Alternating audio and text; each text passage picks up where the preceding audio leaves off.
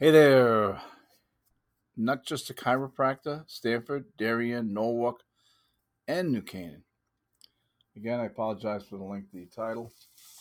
Again, the worst title for a podcast, but we're stuck with it now, so we got to live with it. Hopefully, information is pretty spot on and you can benefit from what we have to share. So, today we're going to talk about hip pain. Get a lot of patients complaining of hip pain and a lot of people choose not to do anything about it.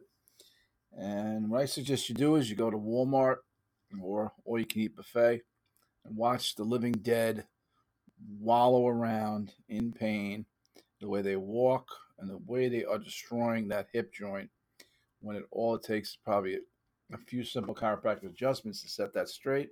But that'd be a shameless plug for chiropractic, which I happen to be, as you can tell from the title. But let's discuss hip pain. The hip is, first of all, what is hip pain? Well, it hurts in the hip. I got you on that. That's pretty easy. But the hip is actually, um, the hip is where you have the femoral head come in contact with the ilium. So it's a real, it's a stress point because one, if someone's, you know, morbidly obese, that can affect it. Um, if you have a number of falls and you don't correct it, your pelvis is going to be misaligned, and that's going to really cause a problem with the state of health of your pelvis. And a kind of an odd way to say it, the state of health of your pelvis, but your balance is really going to be greatly affected. And a lot of people who have simple hip pain that never get it fixed because you know the doc doesn't believe in chiropractic care or um, they just rely on ad, you know, steady supply of Advil and Aleve, they are at risk for later on in life serious, serious falls. And that's where it comes into play. Is like, so you have hip pain becomes chronic. You don't treat it. It gets worse. Take some Advil, say leave. God forbid if you knew what that does to your kidneys and your livers, but that's that's a whole other area we won't get into today. So you do not get it fixed, and you just you know you you start develop these walks of the living dead. If you see Night that, show, whatever, the Living Dead, that's how these people walk eventually. And eventually, that hip is gonna crack. And if it doesn't crack, it's gonna put you at such a serious risk for falling. You have no idea what you're up against. What happens is, uh, uh first of all, I say a, a good chiropractor is gonna assess your hip, put it back into place, and let you function at a better level if your hip is out of place, the pelvic, the ilium, ilium is so. Let's go over. Let's backtrack a little bit. You have two ilium and sacrum. That's that's basically your hip.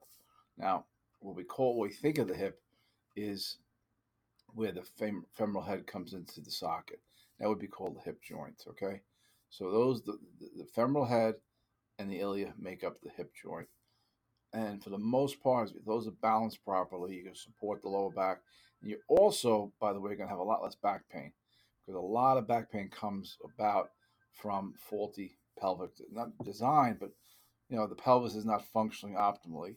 And what happens is people just wear out the disc eventually to separates the two bones, the, the, the bones in the lower part of your back. And that, if you hear it, someone's got a herniated disc, a bulging disc stenosis. I would say the majority of the time, the the real root cause of it is going to be pelvic misalignments. And so if you address these pelvic misalignments, one, you can have a lot less pain.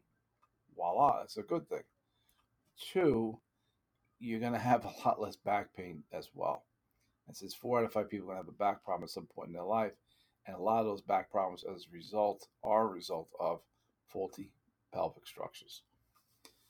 So, you want to avoid a hip replacement? See a chiropractor early on.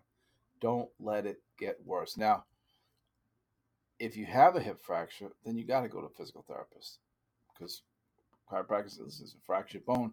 We're not going to fix that, but you would benefit from from from actually more of a combination of chiropractic care with physical therapy, and it's it's it's not a bad way to look at problems because solving that problem is going to make you feel a lot better quicker than if you just address you know one or the other, physical therapy or chiropractic. And I think that's a that's a mis miscommunication from the medical doctor's profession to the patient. Oh, you hear you have hip pain? take this pill. That doesn't work. Well, you go out and you get a um, you, you get something else, or you go to physical therapy. God forbid you go to a chiropractor.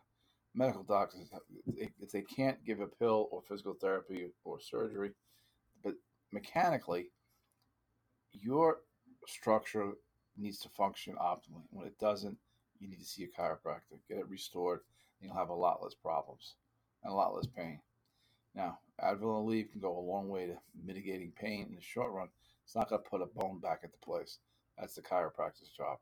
So if there's any takeaway, what I'm going to suggest you do is you have hip pain, go see a chiropractor. It'll make your life that much better, that much quicker. Now, again, self-serving since I'm a chiropractor, but that's what we do for a living. Hopefully you benefit from it. But understand, chronic hip pain can lead to serious falls, which can lead to nursing home stays. Nursing home stays can lead to permanent uh, sayonara. Also, hip replacement is another thing with a serious fall. So it's, it's, it's a chain of events that can be prevented if you take the right steps early on. So it's really easy for me to say because I am a chiropractor. Go see a chiropractor when you got hip pain. I'm Dr. Brian McKay, Core Health in Darien, and stay out of trouble and have a good pain-free life, especially when you go see a chiropractor on a regular basis.